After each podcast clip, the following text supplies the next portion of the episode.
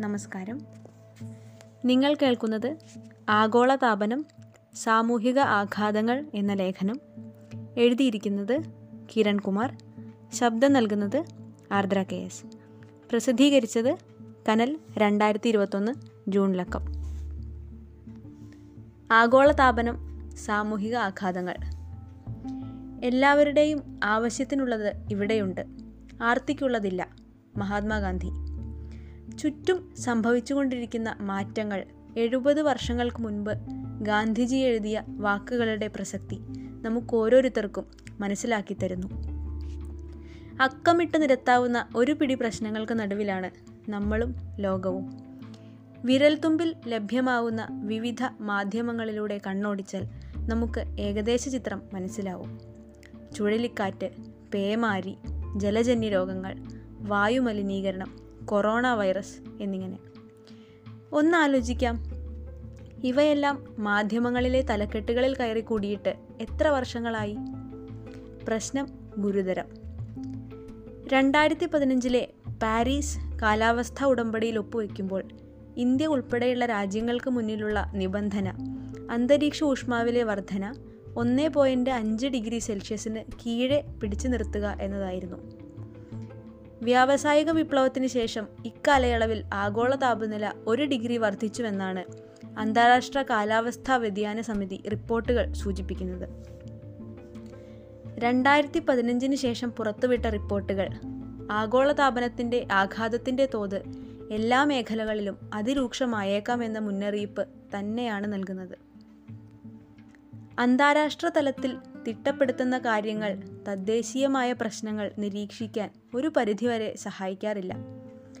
ഉദാഹരണത്തിന് ആഗോള താപനില ഒന്നേ പോയിന്റ് അഞ്ച് ഡിഗ്രി സെൽഷ്യസിന് കീഴെ എത്തിക്കാൻ ശ്രമിക്കുന്നുവെന്ന തലക്കെട്ടുകൾ പ്രശ്നങ്ങളെ ലാഘവത്തോടെ നോക്കിക്കാണാൻ പ്രേരിപ്പിച്ചേക്കാം. എന്നാൽ ശരാശരി ആഗോള താപനില പതിനാല് പോയിന്റ് ഏഴ് ഡിഗ്രി സെൽഷ്യസ് ആണെന്ന് മനസ്സിലാവുമ്പോൾ ആ സംഖ്യയുടെ വലുപ്പം മനസ്സിലാവും. കേരളത്തിൽ നാൽപ്പത് ഡിഗ്രിക്ക് മേലെ പോവാറുണ്ടല്ലോ. തദ്ദേശീയമായി ഉണ്ടാവുന്ന പ്രകമ്പനങ്ങൾ മനസ്സിലാക്കണമെങ്കിൽ തദ്ദേശീയമായ മാറ്റങ്ങൾ കണ്ടറിയുക തന്നെ വേണം. തീരശോഷണം. ഏതു കാലത്തും കേരളം ഉൾപ്പെടെയുള്ള തീരദേശങ്ങൾ നേരിടുന്ന പ്രധാന വെല്ലുവിളി തീരശോഷണം തന്നെയാണ്. വാസസ്ഥലങ്ങളിലേക്ക് ആർത്തുലച്ചു വരുന്ന തിരമാലകൾ ജീവനും സ്വത്തിനും ഭീഷണിയാകുന്നു. ആഗോളതലത്തിൽ പറയാവുന്ന ചില കാരണങ്ങൾ ഇവയാണ്. ധ്രുവങ്ങളിലെ മഞ്ഞുരുകൾ ഉയരുന്ന സമുദ്രനിരപ്പ് ശക്തമായ അന്തരീക്ഷ ചുഴികൾ. പ്രാദേശികമായി നോക്കിയാൽ അശാസ്ത്രീയമായ തീരവികസനവും കണ്ടൽക്കാടുകൾ വൻതോതിൽ നശിപ്പിച്ചതും തീരദേശങ്ങളെ പ്രതികൂലമായി ബാധിച്ചിട്ടുണ്ട്. മണ്ണിടിച്ചിൽ പ്രളയം. മൺസൂൺ കടലിൽ താണ്ഡവമാടുമ്പോൾ മലമടക്കുകളും നഗരവീഥികളും പേമാരികൾക്ക് സാക്ഷിയാവുന്നു. ഇപ്പോൾ നമുക്ക് മൺസൂണിന്റെ പര്യായമാണ് പ്രളയം. അന്തരീക്ഷ താപനില ഓരോ ഡിഗ്രി വർദ്ധിക്കുന്നതിനനുസരിച്ച് ട്രോപ്പോസ്ഫിയറിലെ ജലത്തിന്റെ അളവ് മൂന്ന് ശതമാനം വീതം വർദ്ധിക്കുന്നുവെന്നാണ് ആഗോള കാലാവസ്ഥാ സംഘടനയുടെ കണക്ക്. അതിനൊപ്പം മലിനീകരണം മൂലമുണ്ടാകുന്ന പൊടിപടലങ്ങൾ മേഘരൂപീകരണം ദ്രുതഗതിയിലാക്കുന്നു. ചില ഘട്ടങ്ങളിൽ ക്യുമുലോനിമ്മസ് മേഘങ്ങൾ ആയിരം മീറ്റർ വരെ ഉയരത്തിൽ ലംബമായി വളരാൻ ഇത് വഴിയൊരുക്കും. ഈ പ്രതിഭാസമാണ് അതിതീവ്ര മഴയ്ക്ക് കാരണമാവുന്നത്. സെക്കൻഡുകൾക്കുള്ളിൽ വലിയ അളവിൽ പെയ്തിറങ്ങുന്ന മഴവെള്ളം താങ്ങാനുള്ള ശേഷി നമ്മുടെ കുന്നിൻപുറങ്ങൾക്കോ നഗരങ്ങൾക്കോ ഉണ്ടോ എന്നത് സംശയമാണ്. ചെറുതും വലുതുമായ നഗരങ്ങളിൽ വെള്ളപ്പൊക്കത്തിനും അടിവാരങ്ങളിൽ മണ്ണിടിച്ചിലിനും ഇത് കാരണമാകും. പശ്ചിമഘട്ടത്തിലെ കൈകടത്തലുകൾ മലമ്പ്രദേശങ്ങളിലെ ജനജീവിതത്തെ ദുസ്സഹമാക്കിയെന്ന് വേണമെങ്കിൽ പറയാം. ജന്തുജന്യ രോഗങ്ങൾ. അനിയന്ത്രിത വനനശീകരണം മനുഷ്യനും വന്യജീവികളുമായുള്ള സമ്പർക്കത്തിന്റെ തോത് വർദ്ധിപ്പിച്ചു. സ്വാഭാവിക വനങ്ങൾ വെട്ടിനിരത്തി ഉണ്ടാക്കിയ തോട്ടവിളകൾ മണ്ണിനെയും മലകളെയും ശോഷിപ്പിച്ചു. ആയിരത്തി തൊള്ളായിരത്തി എഴുപത്തി ആറ് രണ്ടായിരത്തി പതിനാറ് കാലയളവിൽ കേരളത്തിലെ സ്വാഭാവിക വനങ്ങൾ പകുതിയോളം നശിച്ചുവെന്നാണ് world wild life for nature കണക്കാക്കിയത്.